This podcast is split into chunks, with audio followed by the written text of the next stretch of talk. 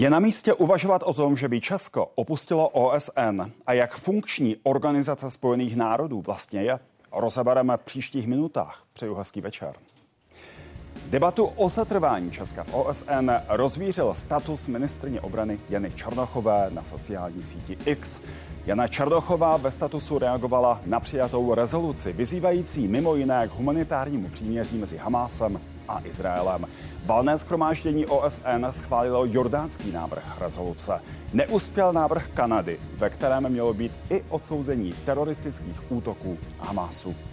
Tuzemští vrcholní politici na výrok Jany Černochové reagovali ve směs tak, že by Česko mělo v OSN zůstat. Například podle prezidenta Petra Pavla je možné reformy dělat pouze zevnitř organizace.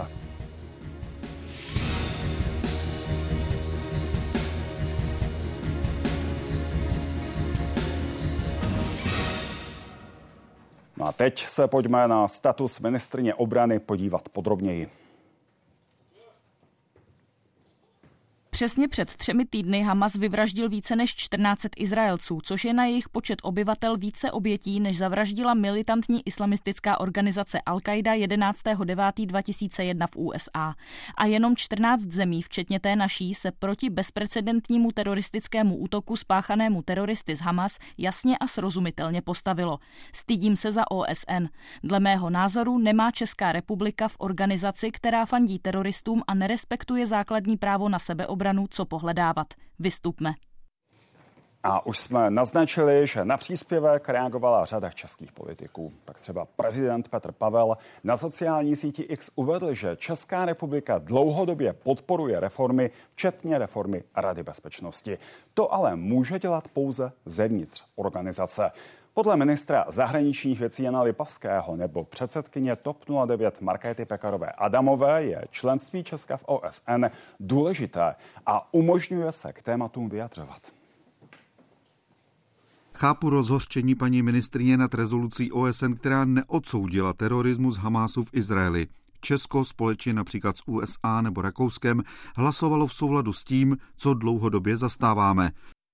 OSN budeme nadále prosazovat naše postoje a přesvědčovat o jejich správnosti další státy. Kdybychom nebyli v OSN, tak samozřejmě se k tomu ani vyjádřit nemůžeme. Asi budeme v té pozici, jako je teďka Gaza a, a Palestinci, tak eh, to si myslím, že, eh, že, že jako debata, která, eh, která jako tomu úplně, tomu úplně neodpovídá.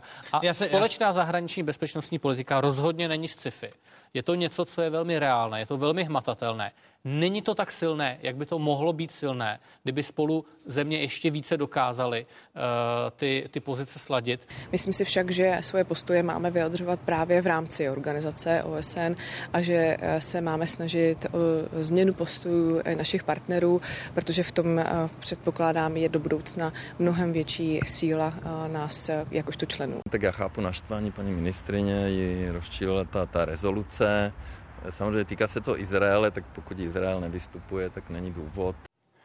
A teď ještě blížší pohled na rezoluci OSN, na kterou Jana Černochová reagovala.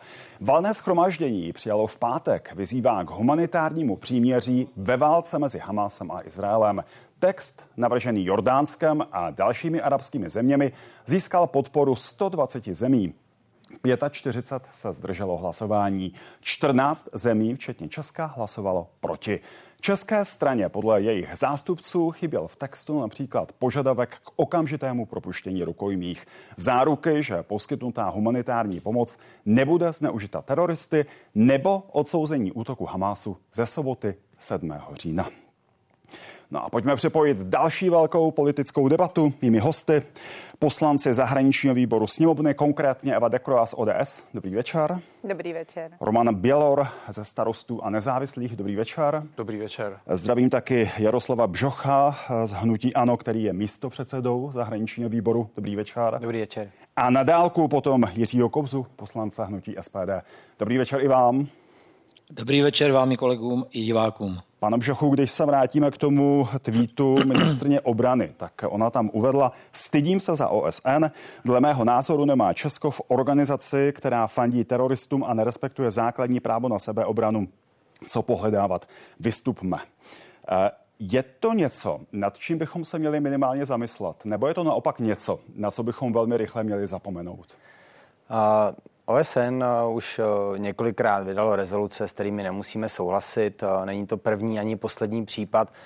Za mě, když odpovím přímo na tu vaši otázku, bychom na to rychle měli zapomenout, protože vystupování s OSN určitě není ta správná cesta z několika důvodů, ke kterým se určitě během, během toho rozhovoru dostaneme. Myslím, že paní ministry měla dříve mnohem více přemýšlet o tom, co OSN dělá, než takový tweet vystřelila. Pane poslanče Kobzo, přemýšlet nebo zapomenout? Tak eh, já si myslím, že OSN jako organizace, jako fórum pro Eh, komunikaci je eh, nespochybnitelné a určitě nemá smysl z něj vystupovat, protože tam je ne, nejenom pouze záležitost Izraele, ale jsou tam záležitosti kulturní, lidskoprávní, uprchlické, jsou tam záležitosti uh, ohledně potravin, uh, je tam, jsou tam záležitosti mírotvorců a těch uh, modrých baretů. A takový je to neskutečně důležitá, nenahraditelná organizace. Já na jednu stranu rozumím tomu rozhořčení, protože e, také si myslím, že e, otázka těch humanitárních pauz by jenom umožnila Hamasu se přeskupit a přezbrojit, ale e, rozhodně to není důvod k vystupování s OSN, právě naopak je to důvod k aktivizaci OSN. Podívejme se, jak OSN byla aktivní v otázce jugoslávské války, KFOR, UMPROFOR a všechny tyto, tyto útvary, vlastně, které tam pomáhaly udržet, udržet mír a já si myslím, že to je hmm. právě ta cesta, kterou by mělo jít. Tam dokonce bylo humanitární příměří, což je ještě trochu intenzivnější než ty humanitární pauzy. Paní Dekrová, vy jste poslankyně ze stejné strany, jako je paní ministrně obrany Jana Černochová. Bylo v pořádku, že postovala na síti X to, co postovala tu výzvu k opuštění OSN, nebo to byla chyba zkrát? Vy jste se před chvilinkou ptali, jestli přemýšlet nebo zůstat. Já si myslím, že přemýšlet. A možná i na základě postupaní ministrině On totiž ukazuje možná na mnohem hlubší problémy, o kterých se diskutuje rozhodně nejenom v souvislosti s touto rezolucí. Oni ty problémy, na které nepřímo upozornila paní ministrně, bych tak řekla, jsou inherentní samotné organizaci a trvají dlouhá léta. Souvisí ale bohužel se samotným fungováním té organizace. Ať už je to Bezpečnostní rada, kde víme, hmm. že může zavětovat cokoliv. Víme, že vlastně po celou studenou válku téměř nefungovala. Po po konci studené války jsme vkládali velké naděje, že to bude lepší. Nyní vidíme, že opětovně to veto bude znovu velmi často používáno. A ono to taky velmi souvisí s tím, co vlastně od OSN očekáváme. Jestli očekáváme, že to opravdu bude ten mírotvůrce a bude schopen jako organizace nějak razantně zasáhnout v okamžiku, kdy dochází k takové nespravedlnosti nebo k takovým barbarským činům, které právě rozčílili a rozhorčili paní ministrině, nebo bude reagovat tímto ne úplně možná pro nás v Evropě adekvátním způsobem. My tu funkčnost nebo dysfunkčnost OSN samozřejmě v následujících minutách eh, rozebereme eh, podrobně. Kdybych se jenom stručně vrátil k té původní otázce. Byla to chyba ten post? V tom světle vašeho předchozího výroku by to vyznívalo, že nikoliv. Já nechci posuzovat, co je a není chyba. Nemyslím si ani, že mi to náleží. Já to vnímám tak, že ad jedna tam bylo opravdu velké rozhořčení, kterému, jsou, kterému rozumím. Paní ministrině vynakládá velké úsilí na to, abychom stáli na straně Izraele. Svoji práci odvádí velmi dobře, to znamená, já to její vyjádření vnímám opravdu hmm. jako rozhořčení nad danou, nad danou situací. Jestli ten daný tweet povede k diskuzi o tom, a mimochodem to, že se nacházíme nyní všichni v tomto studiu a diskutujeme o tom, co má dělat OSN a nemá, je možná to, že jako to nakonec tu diskuzi vyvolalo. Uh, Pravda, určitě, určitě by nám všem poprvé. slušelo uh, mnohem více, méně emotivního vyjádření, ale rozumím tomu, že v takto náročných situacích se to nemusí vždy dařit. Pane Běloroje, je na místě, aby ministrině vlády země, která mimochodem usiluje o to, aby byla nestálým členem Rady bezpečnosti OSN v roce 2032 a 33, se vyjadřovala ve smyslu vystupme z OSN. Tak z hlediska alibistické diplomacie to je samozřejmě chyba. Na druhé straně já eh, také paní ministrině velmi chápu v té emotivní rovině, protože ta rezoluce je naprosto skandální. Ona se zabývá vlastně otázkou humanitárního řešení nějaké krize, ale o té krizi, o příčině té krize se tam vůbec nehovoří. 7. říjen jako skandální černý den v dějinách středního východu tam vůbec není zmíněn a vlastně se tam jenom eh, řeší to, jak budeme pomáhat palestincům, což do určité míry v tom smyslu humanitárním chápu, ale vůbec se tam nehovoří hovoří o tom, že obětí tohoto bezprostředního útoku byl Izrael. Čili to, co se v pátek odehrálo na valném schromáždění, to bylo flagrantní selhání OSN? Podle mě ano, ale v selhání je otázka, jestli selhání, protože když se podíváte na mapu světa a vyznačíte si eh, ryze demokratické země a budete i velmi tolerantní, tak ta mapa demokracie ve světě je poměrně velmi slabá. Když se vezmete bezmále 200 států eh, člen, členů eh, OSN, tak je pak logické, jak vypadá hlasování o těchto věcech na valném schromáždění. Pane poslanče Bžochu, o čem vypovídá to páteční hlasování a je nutné v souvislosti s tím hlasováním uh, mluvit v kontextu, respektive v intencích selhání, neselhání, nebo to prostě jenom odráží složení valného schromáždění? Odráží to složení valného schromáždění a je to vlastně jedna, jedna z věcí, která je OSN dlouhodobě vyčítána. Ta instituce dnes je nereformovatelná, to víme. Poslední reformy, které byly, tak eh, zvládnul Kofi Annan, ale ty největší reformy, které by se týkaly právě valného schromáždění Rady bezpečnosti, ty se nikdy nepovedly a podle mě se ani nikdy nepovedou, protože to není možné v tom nastavení dnes. A, a my vidíme to zastoupení. A ta vyčítaná věc eh, OSN je právě, že tam mají velký vliv nedemokratické státy dneska. A je to pravda, ale takhle je nastavený svět a přece jenom my tím, že tam jsme, tak můžeme aspoň v nějakém fóru fungovat. Ale to je výsledek ne zrovna te, nejenom téhle rezoluce, ale i rezolucí, které jsme viděli v minulosti. Dá se to popsat tak, eh, že OSN fandí teroristům a nerespektuje právo na sebeobranu. To opět navazuju na ten tweet nebo na ten post ministrně obrany Jany Černochové, která to takto popsala.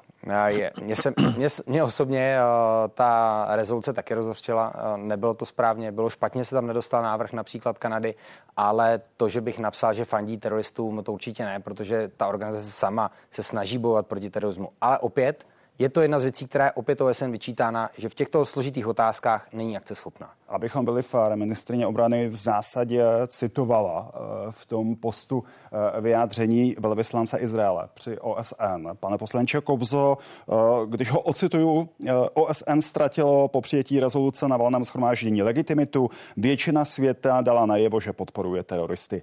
Vnímáte tu páteční rezoluci taky tak? Tak já ji vnímám jako velké varování v souvislosti také s propalestinskými demonstracemi, které proběhly v západní Evropě. Podívejte se, co se děje v Německu například. A myslím si, že tam eh, to upozornění, že eh, ten teror, ten uh, džihad celosvětový, ke kterému vyzvalo vedení, vedení Hamásu, že skutečně reálným nebezpečím pro nás, pro náš demokratický svět je skutečně velmi platné. Já to chápu jako skutečně alarmující poselství a pro nás varování a takové to jako pozor, buďte připravení, protože určitě nezůstanete mimo. Mimochodem nejde jenom o demonstrace, jde taky o vzedmutou vlnu antisemitismu eh, napříč světem, ano, to s tím souvisí. napříč Evropy. Je to, pane poslanče Kouzo, něco, k čemu by se mělo valné schromáždění OSN taky vyslovit? Co by mělo být jasně odsouzeno i na této půdě? Eh, bez pochyby, bez pochyby by to mělo být eh, odsouzeno, protože něco takového v současné demokratické společnosti Evropy je naprosto nemyslitelné. A je to zase signál, že ten antisemitismus s radikálním islámem, s fašismem, prostě už se začínají zase spojovat a začínají vystrkovat, vystrkovat růžky a sondovat, co by se dalo dělat. Eh, já skutečně to beru velmi, velmi vážně, velmi seriózně, protože to je varování. To je varování, které nevidí a neslyší jenom slepý a hluchý. Je to reálné, paní poslankyně Dekro, aby se stejná platforma, která v pátek eh, přijala tu rezoluci ve znění, která, které bylo polovičaté, zmiňovalo vlastně jenom B, nezmiňovalo příčinu, aby se vyslovila proti vlně antisemitismu, která se po světě zdvihá? Já to považuji určitě za reálné. Já. Já si myslím, že je potřeba číst i tu, tuto rezoluci, tuto kritizovanou rezoluci, která vyvolala takové rozhořčení v rámci nějakého dlouhodobého kontextu, protože ty vztahy mezi OSN a Izraelem se nezhoršily teď po tom útoku Hamasu. My víme, že dlouhodobě OSN a Izrael nemají úplně, Izrael se necítí úplně pochopen těch rezolucí, které bylo v minulosti přijato, to si říct, proti Izraeli. Víme, že dokonce OSN má zmocněnce pro uh, izraelské otázky, zatímco všude na mnoha jiných místech zuří konflikty a tak OSN se věnuje většinou spíše pro palestinsky celé té otázce, což ale dle mého názoru nikterak nevylučuje, aby se OSN nebo Rada, eh, Rada pro lidská práva eh, věnovala právě otázce antisemitismu a ona se jí věnovala několikrát v minulosti a stejně tak jako Rada Evropy. Znamená, že eh, předpokládám, dokonce si dovolím říct, že věřím, že se i na toto v následujících, ať už valných schromážděních, nebo nyní nás čeká Rada bezpečnosti a tak se k tomuto tématu vrátíme, protože je to nejenom otázce bezpečnosti, ale otázce lidských práv. Znamená, bude potřeba tyhle ty dvě otázky sloučit. Ale i my taky současně víme, že i Antonio Guterres odsoudil třeba ty, to barbarství ze strany Hamásu. To znamená... Ale, promiňte, ale on současně řekl, a Izrael se proti tomu ohradil, že to je důsledek eh, letitého výboje, letitého útisku palestinců, což Izrael označil za zlehčování terorismu. To vidíte, on paní výslovně řekl, že se tyto že, se, že k tomu konfliktu nedošlo ve vzduchoprázdnu, ano. což eh, izraelský, Izrael bral velmi úkorně a já tomu rozumím, že to bral velmi úkorně, protože v situaci, kdy očeká, kdy vás někdo brutálně napadne, odvede spoustu vašich dětí, a, a, pravdu ty věci, které se staly, někteří říkají, že to ani není válka, že je to opravdu jako čisté, čisté barbarství, tak očekáváte, že se za vás ty demokratické instituce, vaši přátelé, vaši partneři postaví. A v okamžiku, kdy je to jakýmkoliv způsobem relativizováno, kritizováno, tak samozřejmě, že proti tomu jako nesouhlasíte. Ale opětovně je nutné to vracet do toho celkového kontextu a to nepřátelství nebo ta vzájemná nedůvěra Izraela OSN se buduje dlouhá léta. Abychom uzavřeli eh, ten tweet paní ministrině obrany, tak ještě poslední niance k tomu, eh, pana poslanče Biloura mě zajímá. Eh, může to vyjádření české ministrině obrany nějak ovlivnit ty naše ambice, které jsem zmínil před chvílí, tedy to stát se nestálým členem Rady bezpečnosti OSN, byť ve 30. letech, v letech 32-33. A narážím na to, co dnes citovala třeba Deník N, který citoval vysoce postavené diplomaty, byť anonymně, a ti říkají, je to problém. Teď vypadáme jako banda amatérů, navíc nám to budou některé státy předhazovat. O místo v Radě bezpečnosti neusilujeme sami a nyní jsme kvůli tomu nečitelní a ostatní se ptají, zda o to tedy máme takový zájem. Je to problém v tomto kontextu, ten výrok Jany Černochová? Tak asi to panu Kulhánkovi jako našemu zástupci při OSN situaci v příštích měsících eh, neusnadní, to je asi pravda. Na druhé straně je otázka, jestli i tento eh, vpravdě emotivní výrok a eh, asi opravdu nediplomatický nemůže naopak jak si signalizovat, že máme odvahu někdy trošku vyhrotit tu diskuzi a může to vést i k nějaké dynamice té, té debaty o Izraeli, o antisemitismu, o schopnosti OSN těmto věcem čelit. Pane poslanče Kobzo, vy jste bývalý diplomat.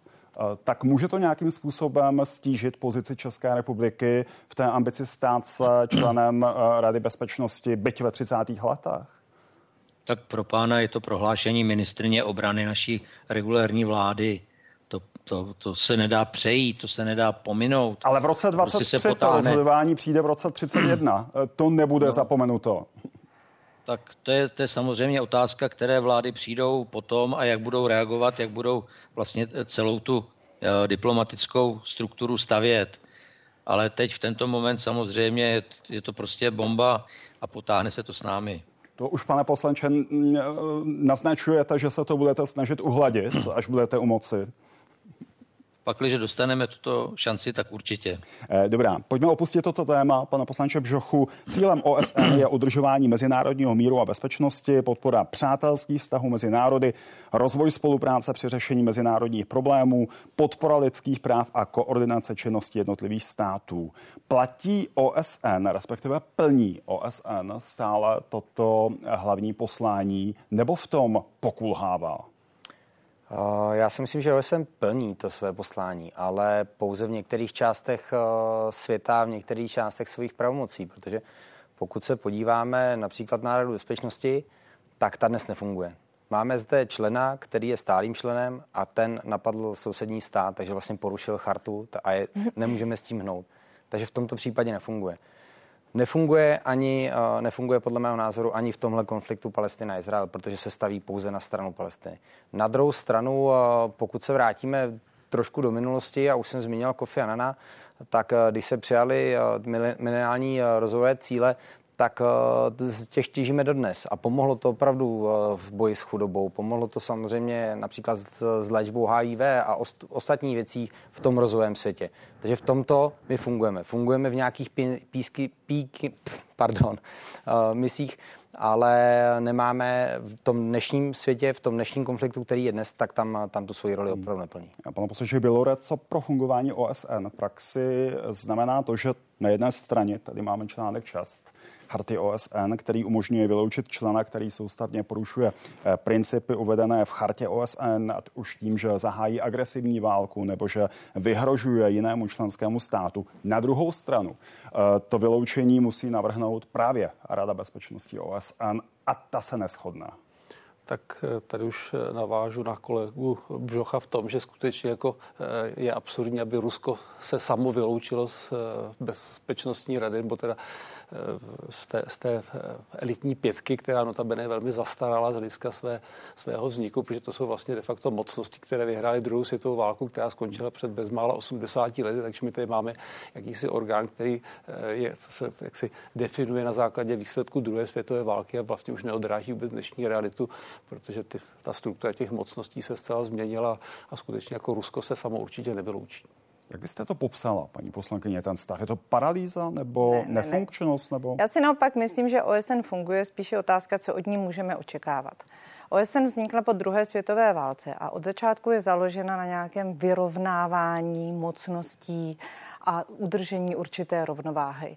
Já si myslím, že dokonce, že není v zájmu nikoho vyloučit eh, dnes Rusko, stejně tak jako v minulosti, když eh, bylo tím v úvozovkách agresorem byly Spojené státy, tak taktéž tenkrát seděli v Radě bezpečnosti. Právě to, že tyto mocnosti, a samozřejmě souhlasím s panem kolegou, že když se rozlídneme okolo, tak možná se ty mocnosti mění. Víme, že se diskutuje o tom, jestli třeba Indie by se neměla stát stálým členem Rady bezpečnosti. Ale právě to, že tyto mocnosti sedí okolo toho jednoho stolu, je velmi důležité, protože vzájemně se určitým způsobem vyrovnávají. A to, co my považujeme do určité míry za absurdní, a, tak je vlastně jako opravdu vlastní tomu systému OSN. A neměli bychom slibovat ani sami sobě, ani divákům, že v tomto ohledu nějaká reforma OSN je možná, protože to je v samé podstatě OSN. Kde můžeme diskutovat o nějaké reformě OSN? OSN je eh, třeba co se týče eh, celé nákladnosti. To je totiž, když mluvíme o OSN, tak my si všichni představíme jenom tu Radu bezpečnosti nebo valné schromáždění. Ale oni jsou to desítky tisíc pracovníků, eh, hmm. pomáhají, ať už se, co se týče migrace, co se týče hladu, co se týče životního prostředí a tak dále a tak dále. A tam zaznívá velká kritika, že velmi často je to neprůhledné ale já se vážně obávám, že pokud bychom si chtěli eh, jako nalít čistého vína, tak nic lepšího, než to, že eh, největší mocnosti budou sedět okolo jednoho stolu a budou mít tu moc vzájemně diskutovat, nevymyslíme. A mimochodem, pane poslanče Koubzo, to, co jsme teď popsali, ten koncert velmocí, eh, jak se nazývá právě to složení stálých členů Rady bezpečnosti OSN, je to stále záruka i v roce 2023, že přeci jenom přes velké napětí ve světě eh, nedojde s velkou pravděpodobností ke střetu těch velmocí, které tvoří stále členy Rady bezpečnosti? Eh, já bych řekl spíš, že je to naděje než záruka. Je to vysoká naděje, která hraničí s jistou mírou záruky, nebo tuto jistotu mít prostě nemůžeme? Tak eh, já tomu chci takhle věřit čem podle vás ten koncert velmocí funguje, v čem nefunguje? Pane Kobzo. Já, já si myslím, že, jak říkala paní, paní Dekroa, dochází k přesunu vlastně vlivových struktur na světě.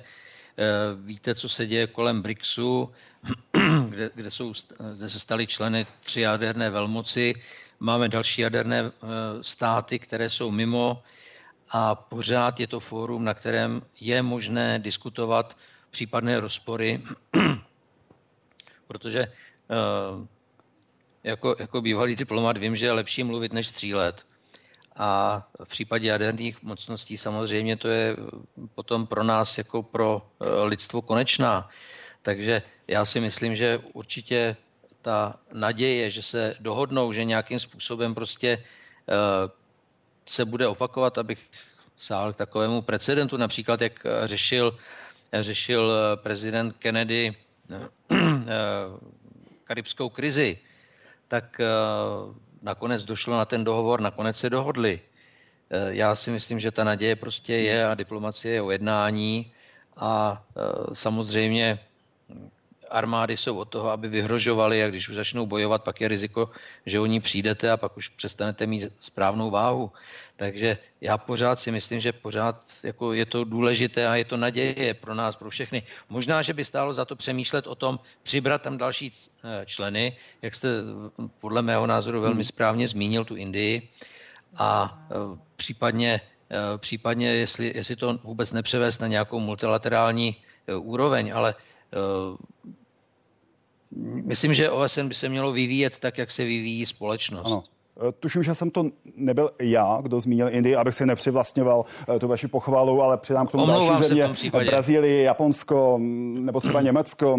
Konec konců e, těch velkých hráčů je víc. Ale když se vrátím k tomu současnému složení, pane poslanče Bžochu, pro vás to je záruka, nebo alespoň nějaká elementární šance na to, že nedojde ke střetu velmocí, válečnému střetu velmocí? Já v to pevně doufám ale ta záruka by byla podle mého názoru největší, kdyby došlo k té reformě a ten počet těch členů se rozšířil, aby měli větší vliv, protože už se tady zmiňovalo několikrát.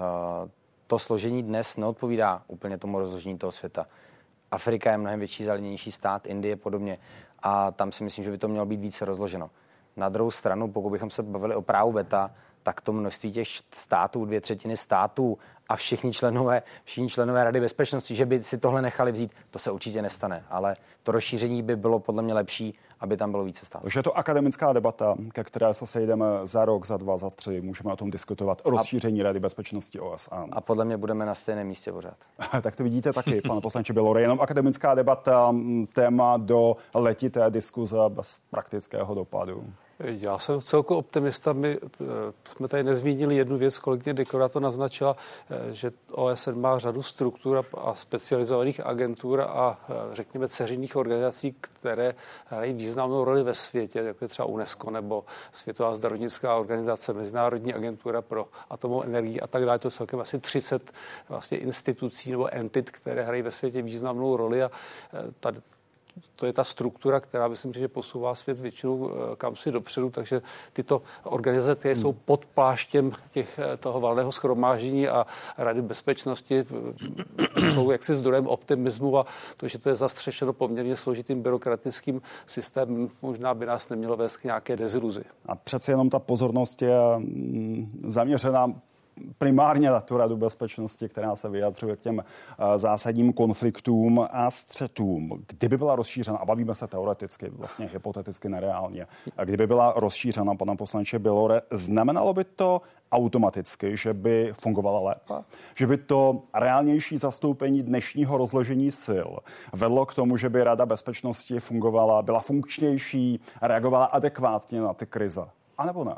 Eh, já jsem přesvědčen o tom, že to rozšíření členů eh, Rady bezpečnosti by bylo velmi pozitivní, protože ten současný stav skutečně je reziduem druhé světové války a eh, Indie právě jako dokonalý příklad je země, která tam prostě patří. Jednak je to dneska země, která má nejvíc obyvatel na země kouli, už překonala i Čínu a zároveň je to jaderná mocnost a ekonomická mocnost. Je to země, která bude nesporně hrát zásadní roli v budoucnosti lidstva. Přehlížet to je směšné. Je pravděpodobné, paní poslankyně, že by země jako Brazílie, Indie, Japonsko v Radě bezpečnosti méně sobecky zastupovali své vlastní zájmy než současní stálí členové Rady bezpečnosti? Považuji za velmi málo pravděpodobné. A jenom k tomu, kdyby tak mohlo, kdyby k tomu vůbec mohlo dojít, bych jenom připomněla, pokud si pamatuju správně, tak Číně trvalo od roku 50 do roku 71, než byla přijata jako stálý člen. To znamená, to vyjednávání je opravdu velmi, velmi dlouhé a je pochopitelné, že ty mocnosti, kteří nyní sedí na těch křeslech, nemají valný zájem, anebo naopak, jak už to v diplomacii a v zahraničních vztazích bývá, musí tam najít nějaký svůj vlastní zájem. Znamená třeba, když se vrátím k té zmiňované Indii, otázka, jestli je v zájmu Číny, aby tam, aby posilovala třeba ten azijský vliv v Radě bezpečnosti. Ale vy jste sice zmiňoval, že eh, velmi často uh, redukujeme to, co vnímáme z OSN na tu Radu bezpečnosti, ale nezapomínejme opravdu na to valné schromáždění, protože to, co jsme tady diskutovali a tu rezoluci, ta nebyla z Rady bezpečnosti, ta byla z valného schromáždění. A právě ta legitimita těch, já nevím, jestli je to 193, 190, 192, omlouvám se, tak řekněme téměř 200 států, pokud je možno, se, pokud se může někde sejít a diskutovat. Samozřejmě, že to není jenom o tom hlasování. Spíš to hlasování třeba o této rezoluci by pro nás mělo být zprávou o tom, jestli jako Evropa, která vlastně většinově buď se zdržela nebo hlasovala proti tu diplomaci a tu geopolitiku dělá správně, pokud nejsme schopni přesvědčit zbytek toho světa o tom našem pohledu na terorismus.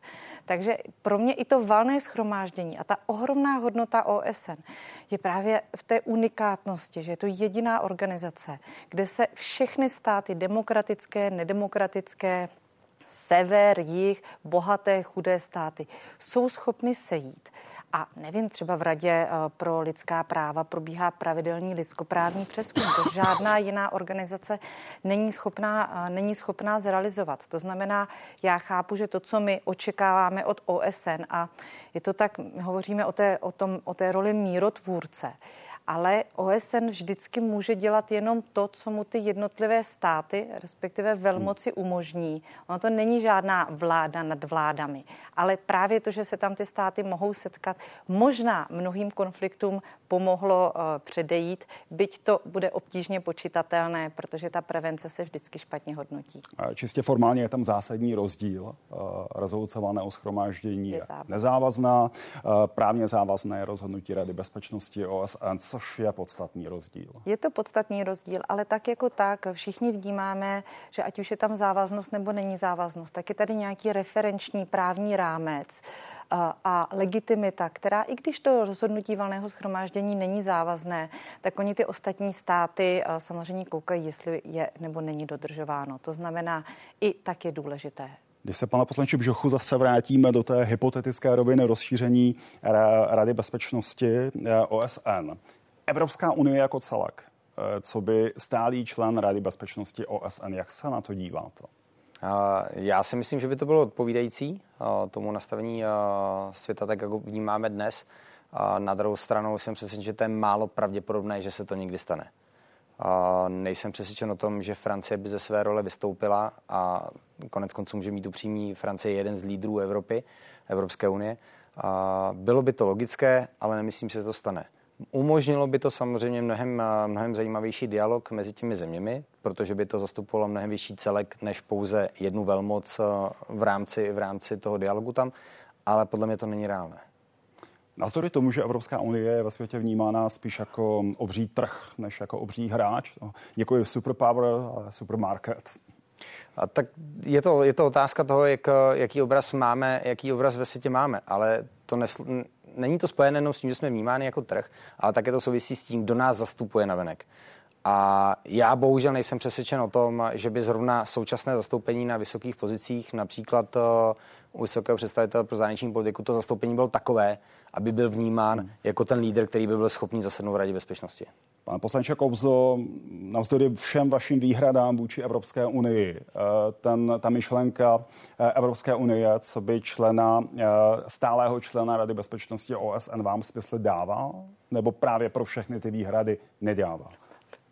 Tak to se vracíme k tomu, co jsem naznačil, možnost vlastně multilaterálních členů Rady bezpečnosti. Tam samozřejmě si myslím, že by asi ta Evropská unie zasedat měla, pakliže tam bude zasedat BRICS, pakliže tam budou zasedat jiné spolky, OSEAN a podobně. Takže e, to je v závislosti na, na celkovém vývoji této organizace, protože jinak e, si to neumím představit, že by tam sedělo těch pět stálých členů plus Evropská unie. To by asi nefungovalo. Když se na závěr vrátíme uh, opět k tomu postu paní ministrině obrany. Uh, ona to potom dovysvětlovávala. V jednom z dalších postů mimo jiné uh, napsala, že by možná stálo za to zrušit OSN a nahradit ji novou mezinárodní organizací, která bude dodržovat, když budu citovat, principy demokracie a lidských práv, včetně práva na sebeobranu. Zrušit a začít od šestého stolu nebo na zelené louce. Paní poslankyně, akorát to vám dává nebo nedává smysl?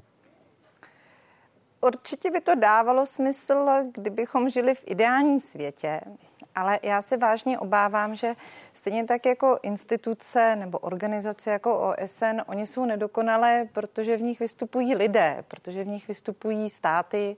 A já se obávám, že nic dokonalejšího nejsme schopni vymyslet, protože právě to, co tady brzdí eh, to fungování OSN, tak pokud bychom odstranili ty právě ty vzájemné brzdy a ty vzájemné překážky, právě to vyvažování, tak víme, jak dopadla uh, Liga národů před, uh, před OSN. Pokud tam tyhle ty vzájemné uh, soustažnosti, pokud tam nebyla ta větší síla těch velmocí, tak to nakonec nefungovalo. To znamená, já opravdu rozumím tomu, že v mnoha ohledech pro mnoho států nesplňuje OSN to, co od něj bychom byli bývali očekávali ale zatím nemáme nic lepšího a já nevěřím, že by se nám podařilo vymyslet něco lepšího. Ale velmi často to bylo právě v krizích, kdy se eh, společnosti uh, ocitly v nějaké krizi, jako třeba právě po té druho, druhé světové válce, kdy nakonec se ukázalo, že jsme schopni se v úvozovkách vybičovat k vymyšlení ještě lepšího principu. Tak pojďme možná diskutovat o tom, jak by ten lepší princip, ta lepší organizace měla fungovat.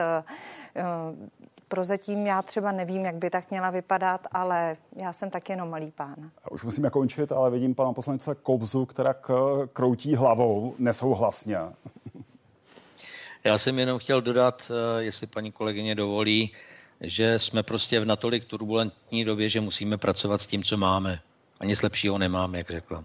Říká Jiří Kobza, děkuji taky Evě Dekro a Romanu Bělorovi, Jaroslavu Žochovi. Díky moc za zajímavou debatu a přeju hezký večer. Děkuji, nashledanou. Děkuji za pozvání, dobrou noc. Situaci kolem bojů mezi Izraelem a Hamásem opakovaně komentuje generální tajemník OSN Antonio Guterres. Při své návštěvě Nepálu znovu vyzval k okamžitému humanitárnímu příměří a propuštění rukojmích. Izraelský premiér Benjamin Netanyahu dnes klid zbraní s Hamásem vyloučil. Výzvy k příměří jsou podle něj výzvou, aby Izrael kapituloval.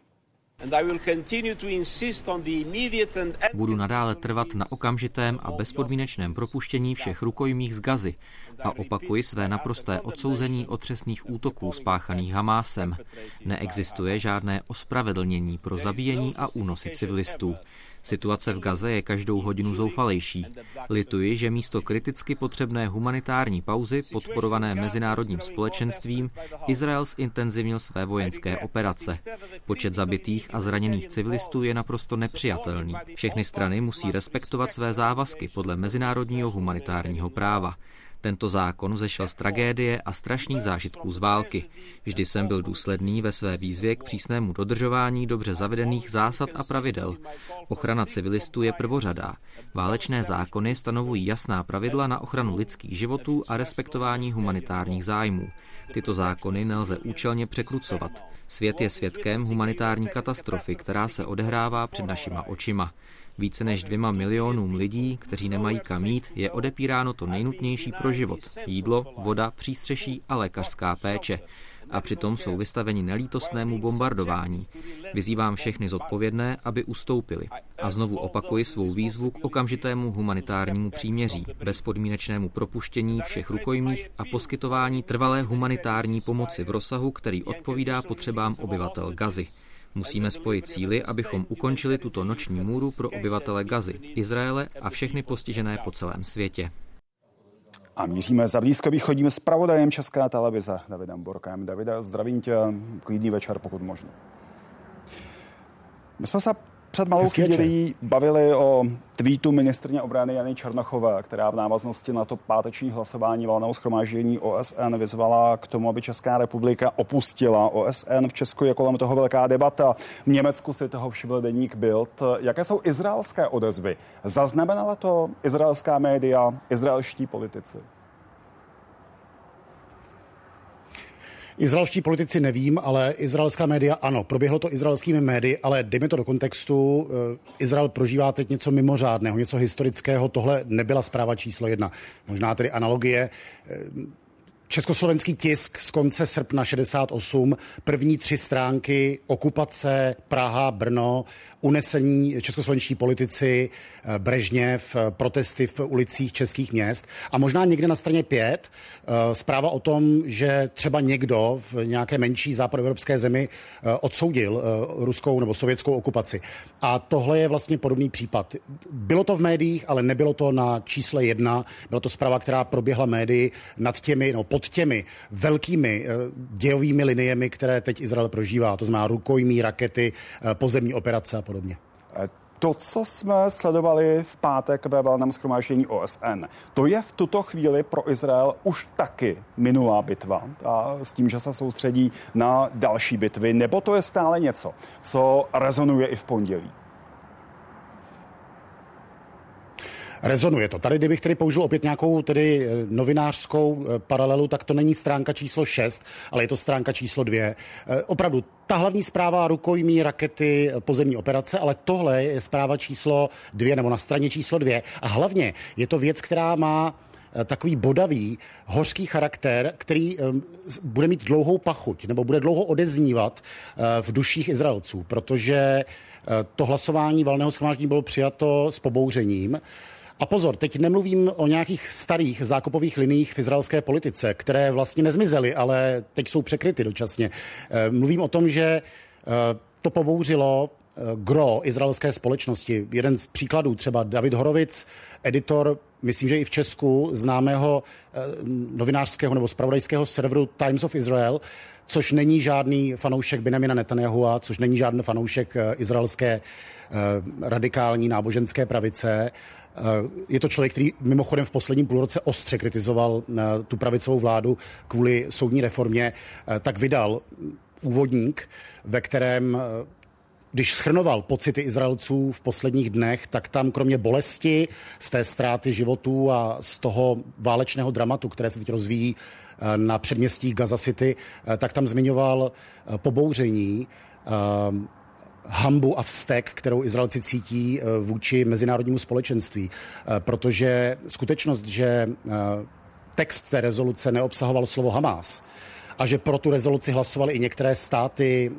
Evropské unie nebo některé státy západu svobodného světa, typu Francie, Norsko, a že i státy typu Velká Británie a nebo Německo se zdrželi pouze hlasování, tak eh, Izrael pobouřilo. A vlastně bych specificky měl říct Izraelce. Tohle opravdu je dlouhodobá věc, která bude přetrvávat. Není to poprvé, kdy Izrael se takto uh, názorově, úplně bych řekl filozoficky míjí s OSN, ale teď to hodně vyvřelo. A zapadá to do událostí posledních dnů, kdy Izraelci, a opět mluvím umyslně o Izraelcích, nikoliv o Izraeli, prezentovaném nějakou vládou, kdy Izraelci vidí, že vlastně ještě nebyla smita krev eh, v kibucech v Jižním Izraeli, kde řádili eh, bestie a zároveň slyší z OSN a nejenom z OSN úplně nepatřičná, respektive jako z jiného vesmíru znějící slova o proporční odvětě, o nutnosti respektovat eh, mezinárodní právo. V situaci, kdy za souseda Izrael má entitu, která žádné právo nerespektuje a která se chlubí tím, že ho nerespektuje. Tohle je věc, která opravdu, na rozdíl od tweetu eh, české ministrině obrany, tak v Izraeli zarezonovala a hlavně bude dlouho přítomná jako hořká vzpomínka, kromě jiných hořkých vzpomínek eh, na říjen 2023. Ten vyhrocený vztah Izraele a OSN, eh, který teď vyhřezl, eh, je to novum, nebo to je nějaká konstanta, která se v té intenzivní podobě čas od času objeví i tváří v tvář světovému společenství? Je to konstanta, ale která má v sobě takový zvláštní, řekl bych, love-hate, uh, relationship, tedy kombinace lásky a nenávisti. Proč? Protože Izrael jako jeden z mála států vznikl do jisté míry opravdu usnesením OSN. On odvozuje svoji státnost jednak od síly svých zbraní a od odvahy svých spoluobčanů ve válce za nezávislost, ale také od hlasování OSN v roce 47, které umožnilo rozdělení tehdejší britské mandátní Palestiny na židovský a arabský stát.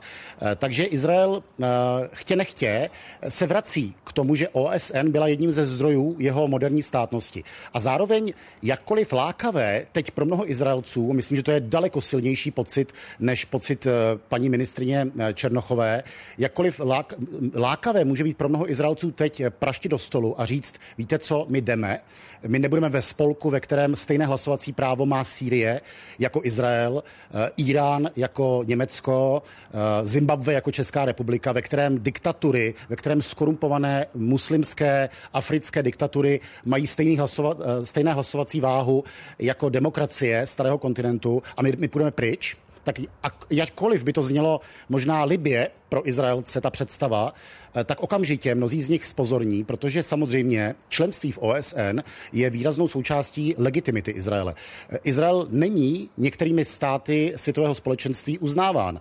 Eh, to se České republice neděje. Česká republika tento problém nemá. Mnoho zemí, říkám Evropy nebo svobodného světa, tento problém nemají. Izrael ten problém má. Prostě Izrael není uznáván několika desítkami států světa, zejména právě těmi státy, které ještě si nesou v sobě Eh, tu eh, naprosto odmítavou eh, politiku arabského a rozvojového světa vůči Izraeli z doby před rokem 89. A Izrael tudíž členství v OSN z části považuje za jeden z rozměrů normálity nebo normálnosti. A opět, těžko se to vysvětluje nebo přenáší do českých reálí. České republice nebo českému státu, československému státu od roku 45 nikdy reálně nehrozilo, že bude spochybněna jeho existence.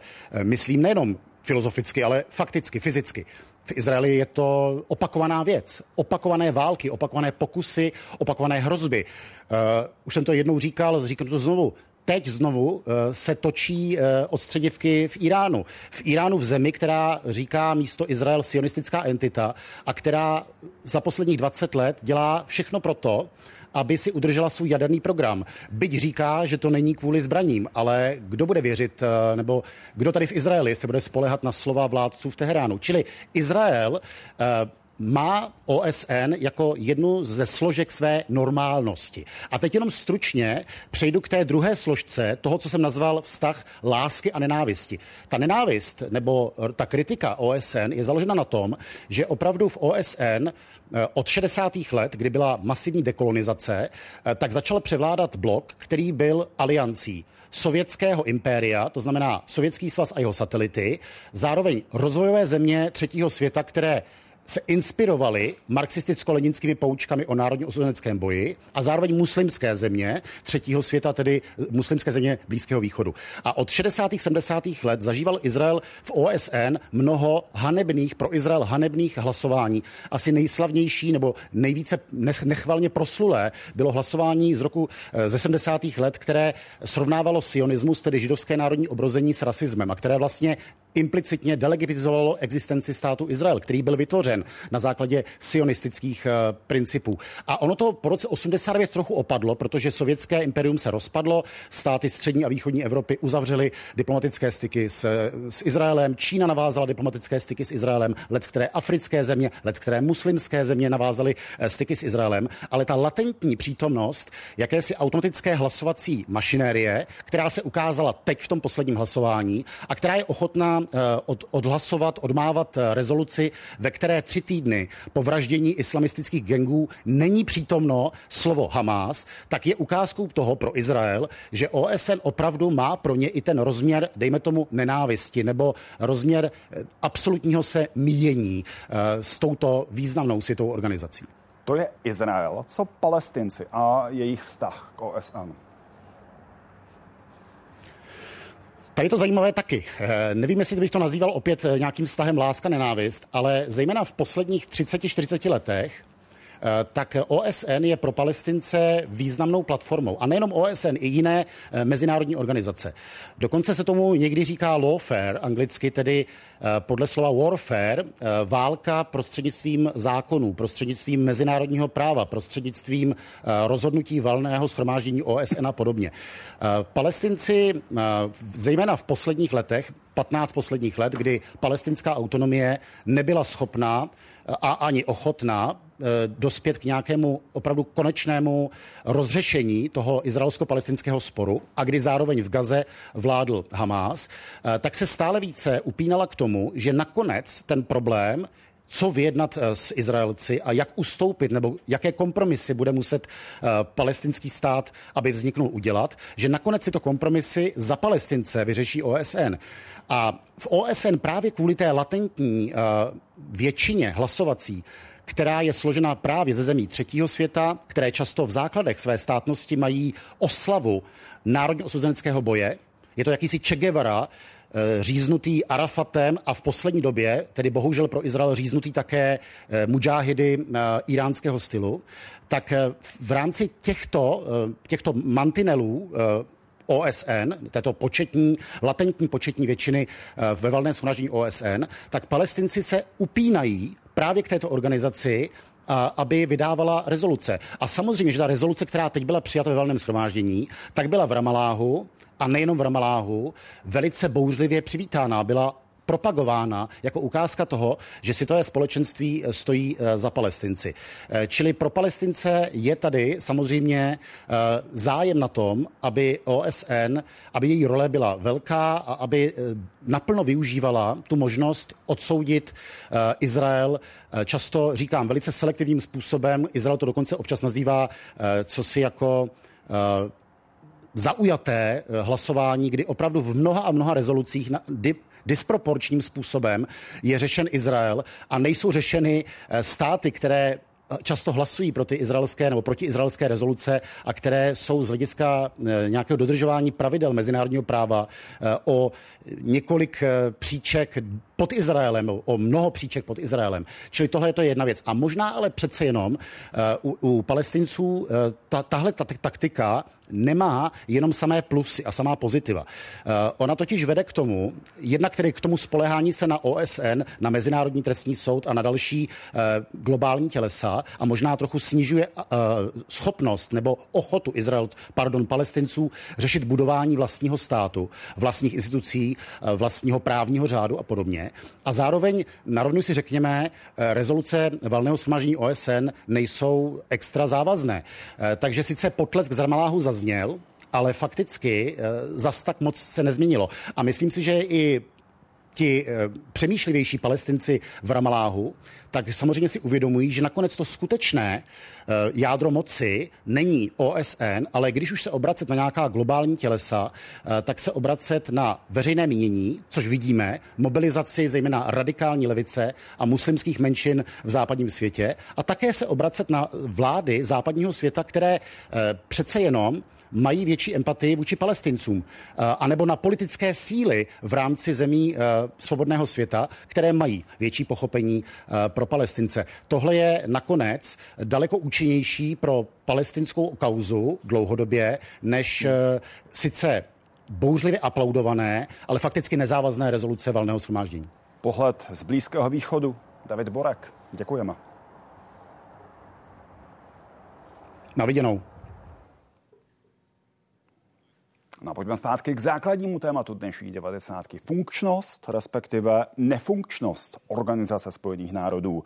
Jan Karlas z katedry mezinárodních vztahů Institutu politologických studií Fakulty sociálních věd Univerzity Karlovy. Můj další host. Dobrý večer přeju. Dobrý večer. A pojďme rovnou k diváckým dotazům. Divák JO se ptá, jaký má OSN aktuálně význam. Přijde mi, že je to teď zbytečná a aktuálně nefunkční organizace, kde akorát všichni tlachají, ale k ničemu se nemají. Divák Adam na to navazuje, není OSN už jenom zkostnatělá instituce, která neodpovídá požadavkům dnešní doby. Tak já myslím, že ten význam OSN má v tom, že řada problémů, a konec konců i ten problém, o kterém se tady dneska večer mluví, má skutečně globální celoplanetární rozměr. A ten význam spočívá v tom, že to je jediná organizace, kde se všechny státy schází a o těch věcech baví. A já bych spíš možná to viděl jako plus, protože my jsme zvyklí, nebo Česká republika je zvyklá s organizací jako je NATO nebo Evropská unie, kde jsou země, které mají k ní relativně podobné názory na jako daleko snažší diskuzi, ale právě v tom je ten klad OSN, že se tam sejdou všechny ty státy, které mají rozdílné názory a často nedojdou k žádnému společnému závěru, ale tam aspoň šance, eh, že se o to pokusí. A ještě bych možná řekl, já se nechci nikoho dotknout, ale možná z těch dotazů plyne i to, že eh, třeba právě vždycky není úplně dobrý přehled o tom, co všechno OSN dělá. Já to samozřejmě chápu, protože OSN určitě není jedním z hlavních témat diskutovaných ve veřejném prostoru v České republice. Ano, my jsme to konec konců zmiňovali opakovaně v té debatě politiků, kteří eh, upozorňovali na jednotlivé eh, agentury OSN, jednotlivé instituce, které zůstávají možná značně ve stínu Rady bezpečnosti nebo valného schromáždění.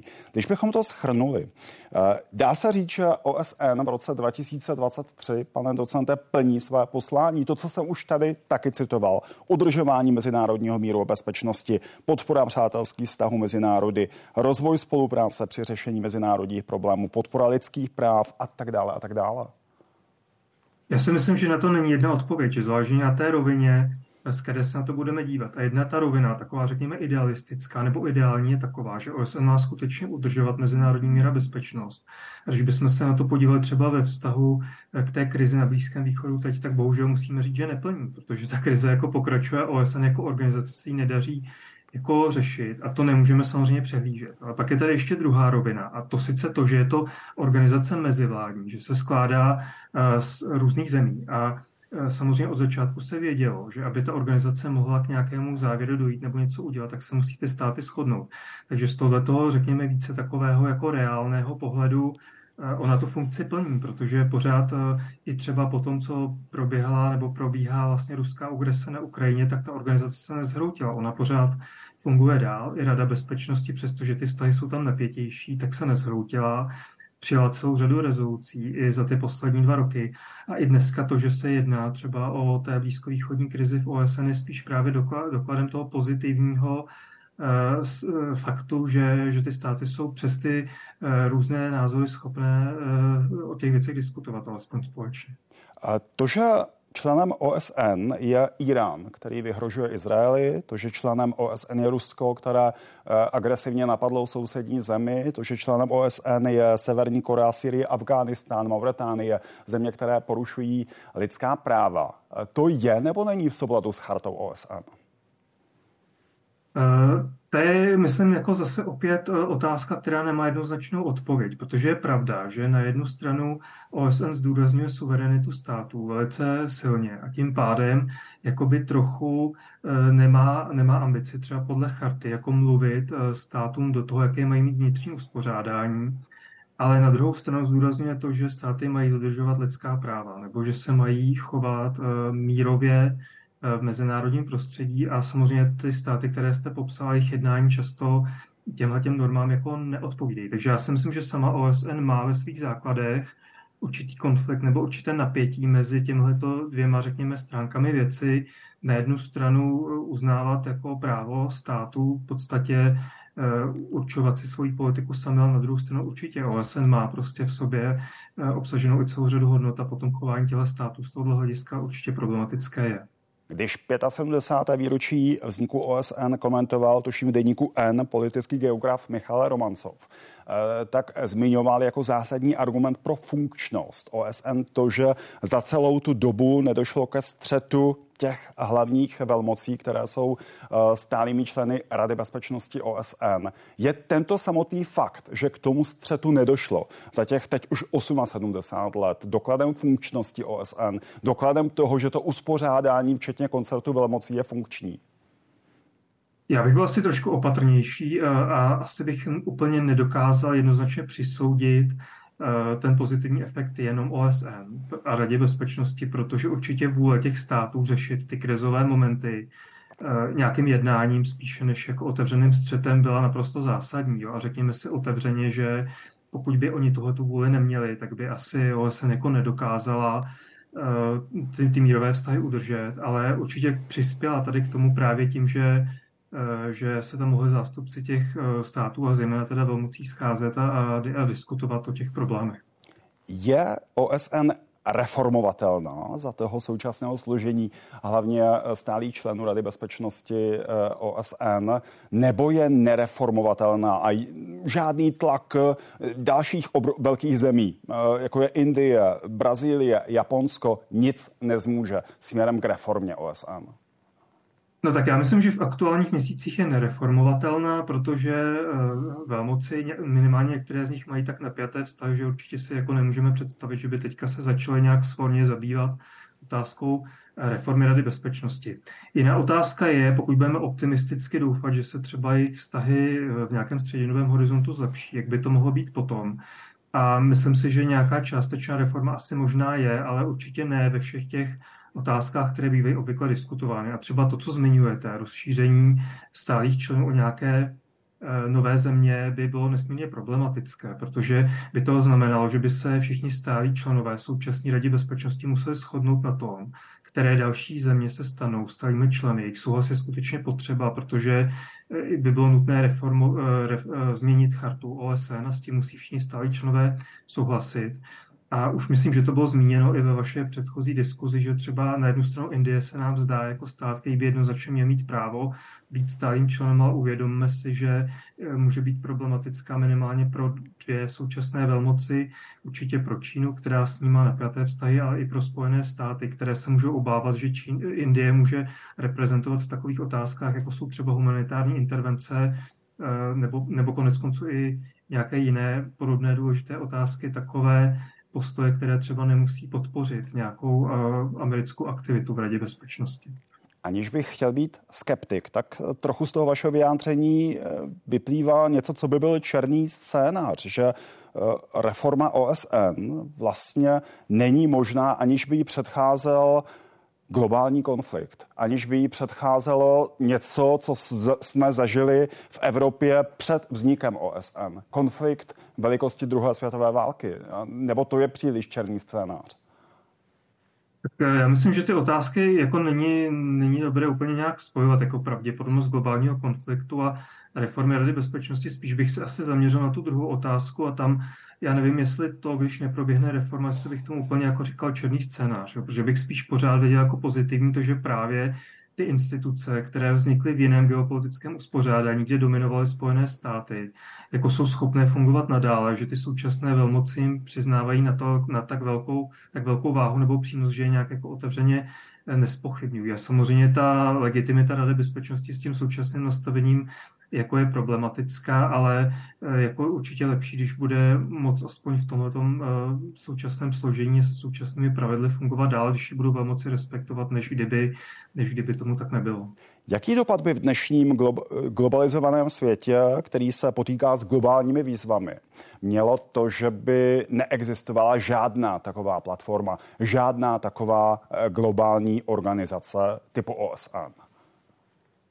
No tak tady bych se asi vrátil k tomu spojení, který jste před chvilkou udělal, protože co by tomu předcházelo? Tomu by podle mě předcházelo jako velké zhoršení vztahu v globálním měřítku, zejména teda vztahu mezi velmocemi. Takže myslím si, že to nefungování OSN už by bylo potom jako důsledkem toho, že předtím by se právě stalo něco asi ještě podstatně negativnějšího, to by bylo celkové jako zhoršení vztahu v tom globálním měřítku a toho už by potom byl jako, jako důsledek. Takže potom to už bychom se pohybovali v tom černém scénáři. A, a samozřejmě jako neexistence OSN nebo Rady bezpečnosti by potom e, tu situaci ještě zhoršila, protože by tam odpadla jedna důležitá komunikační platforma, ale i vlastně instituce, která dává nástroj alespoň některým tím velmocem třeba bránit i nějakému vývoji, e, který se jako úplně nepřeje. Tím jsme zpátky u toho kontroverzního práva VETA. A pro vás mimochodem je fakt, že v Radě bezpečnosti vedle sebe sedí zástupci eh, Velké Británie, Francie, Spojených států, Ruska a Číny. Zárukou toho, že nedojde ke střetu velmocí? Ne, určitě to záruka není, tak to jako nemůžeme chápat, bohužel. Eh, tak eh, velkou moc ta organizace nemá, ale je to, je to záruka na šanci, že budou mít možnost vyjednávat. Je to záruka šance na to, že si uvědomí, že to současné uspořádání, ten současný řád jim dává nějaké neúplně jako malé možnosti právě tím, že existuje takovýhle orgán, kde můžou jako projevovat svoje názory ovlivňovat jednání ostatních států. Jan Karlas, pane docente, děkuju, přeju hezký večer. Také děkuji, nashledanou. A v rychlosti připomenu, že OSN existuje od října roku 1945. U jejího zrodu tehdy stálo 51 států. Dnes má celkem 193 členů. U vzniku bylo i tehdejší Československo. V Praze se taky krátce po vzniku mezinárodní organizace otevřelo informační centrum OSN. Bylo jedním z jejich prvních poboček na světě. Československo se na práci OSN aktivně podílelo. Bylo spoluautorem i autorem řady návrhů rezolucí a deklarací, které OSN ve své historii přijala. Dvakrát bylo nestálým členem Rady bezpečnosti. Po rozpadu se Česko i Slovensko stali 179. a 180. členem OSN. A můj poslední host, Petr Hlaváček, historik. Dobrý večer. Dobrý večer. Stíhá OSN osud společnosti národů nebo takové srovnání v tuto chvíli není na místě? Tak společnost národů, která vznikla jako reakce na první stou válku, vlastně tak trochu předjímala ten projekt OSN, který vznikl právě po té katastrofě té druhé světové války a obě ty společnosti měly v sobě e, zakódovány některé časované bomby. E, už to tady asi párkrát zaznělo, ale samotná OSN tak tam zakládajícím členem eh, byl stát, který byl totalitní diktaturou. Eh, to je to pragmatické spojenectví západních států se Sovětským svazem. No a právě vznikla Rada bezpečnosti, kde ti členové měli reprezentovat vítězné mocnosti.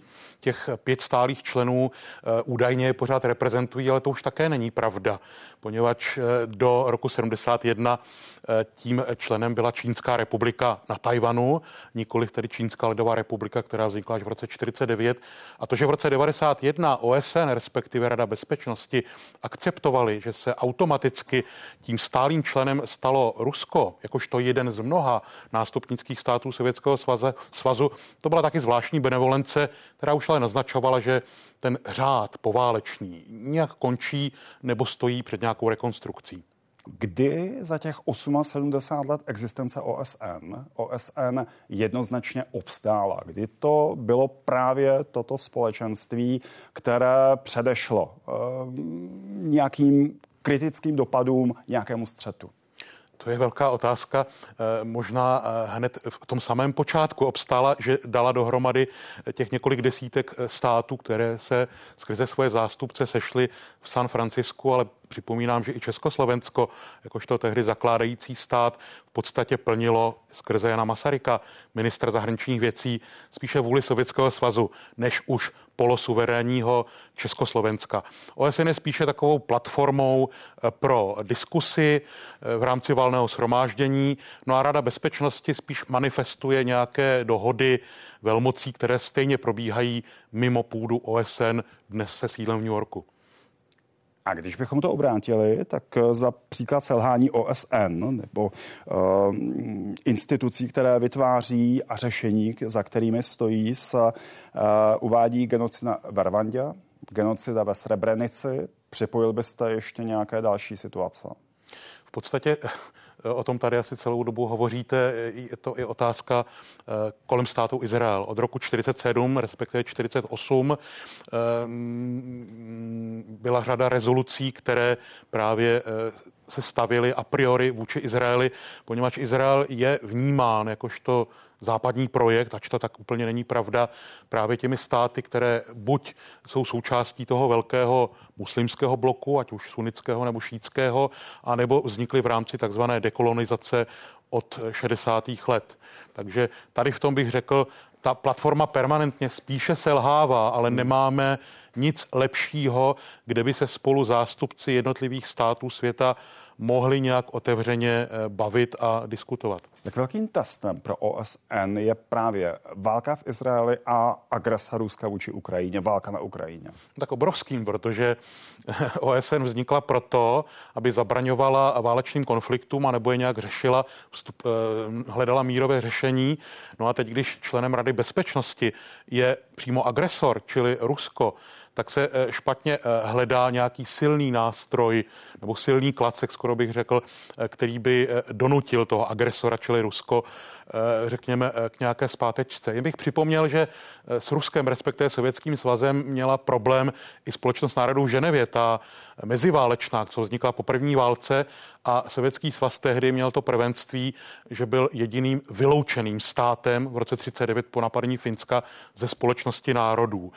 I ta současná OSN má nástroje na vylučování členů, ovšem podléhá to právě eh, supervizi Rady bezpečnosti a hmm. tím pádem můžeme hovořit o jistém typu paralýzy. V čem všem eh, dnešní OSN determinují okolnosti jejího vzniku? Eh, tedy to, že vznikla na podkresu, podkladě výsledku druhé světové války. V čem všem je to dodnes determinující, krom složení stálých členů Rady bezpečnosti? Hmm. Ta Rada bezpečnosti je pořád klíčem, protože všechny ty odborné organizace OSN anebo ten vrchní úředník, čili generální tajemník, jsou často eh, zase jenom eh, grémia nebo osoby spíš na ozdobu nebo moderátoři eh, diskuse. Problém je, že prostě v Radě bezpečnosti nesedí důležité velké státy dalších kontinentů, protože to byly tehdy státy poražené, třeba Německo nebo Japonsko. Hmm. A jistě ten základní problém je i ten, že tady máme jistý nadstátní útvar, čili Evropskou unii a to je otázka, nakolik by se tam nějak EU mohla angažovat. Ale ten problém je právě, eh, právě s Ruskem a víc a víc také s Čínou, poněvadž Čína dělá jednu věc. Ona si postupně kupuje hlasy jak v rámci valného shromáždění, tak v rámci těch odborných organizací. Viděli jsme to třeba v době covidu ve VHO, ale vidíme to i v těch grémích, které rozhodují třeba o stavu lidských práv. Čína si dnes potichu, ale soustavně kolonizuje OSN a myslím si, že právě ta čínská linka je ta časovaná bomba, protože je to Čína, ale i Rusko, které hovoří o nějakém novém postzápadním světě, eh, který se bude emancipovat právě od těch forem mezinárodního práva, které OSN v čele se západními státy eh, dosud reprezentuje téma nějaké reformy, zásadní reformy OSN. Je to něco, co OSN provází po celou dobu její existence, nebo to je něco, co se intenzivně začalo objevovat až po konci studené války? Řekl bych, že Samozřejmě ten nástup nových států eh, v rámci dekolonizace byl velkým oříškem, najednou jich nebylo pár desítek, ale nakonec jsou to ty skoro dvě stovky, ale eh, ten, ta hlavní časovaná bomba je prostě v té radě bezpečnosti a tady jsou dvě možnosti. Eh, buď uchovat OSN jako nějaké diskusní fórum, nebo by se museli státy typu Ruska a Číny, ale i třeba USA rozhodnout nějaké benevolenci a přijmout mezi sebe další, a nebo bychom my, jakožto e, západní státy, třeba v kooperaci s dalšími státy svobodnými, typu třeba Japonska, a nebo třeba Tajvanu, čili Čínské republiky na Tajvanu, mohli hledat i nějaká další grémia a integrovat se paralelně hmm. a tím pádem jak si vymáhat i svoje pojetí mezinárodního práva od těch ostatních. A to by byla velká síla. Eh, druhý generální tajemník OSN, taky nositel Nobelovy ceny, tak eh, Hammarskjöld svého času prohlásil, OSN nebyla vytvořena k tomu, aby lidstvo dovedla k branám ráje, ale aby nás uchránila před pádem do pekel. Toto stále plní. Jestli plní, těžko říct, ale eh, dějiny se dějí. Eh, dějiny neskončily v tom Fukuyamovském nebo Hegelovském slova smyslu. A tak vlastně jakékoliv grémium, eh, kde se dá víceméně svobodně hovořit a diskutovat a nemluví hned zbraně, tak je, je fajn, ale evidentně ta platforma zasedající v New Yorku, byť nic lepšího nemáme, víc a víc ztrácí minimálně svoji autoritu a někdy dokonce i svoji legitimitu, což jsme teď viděli i eh, v tom postoji ve vztahu k státu Izrael. Petr Hlaváček, pane docente, děkuji, přeju hezký večer. Rádo se stalo, hezký večer. A to už je z dnešní 90. všechno. Děkuji za pozornost a přeju hezký večer i vám.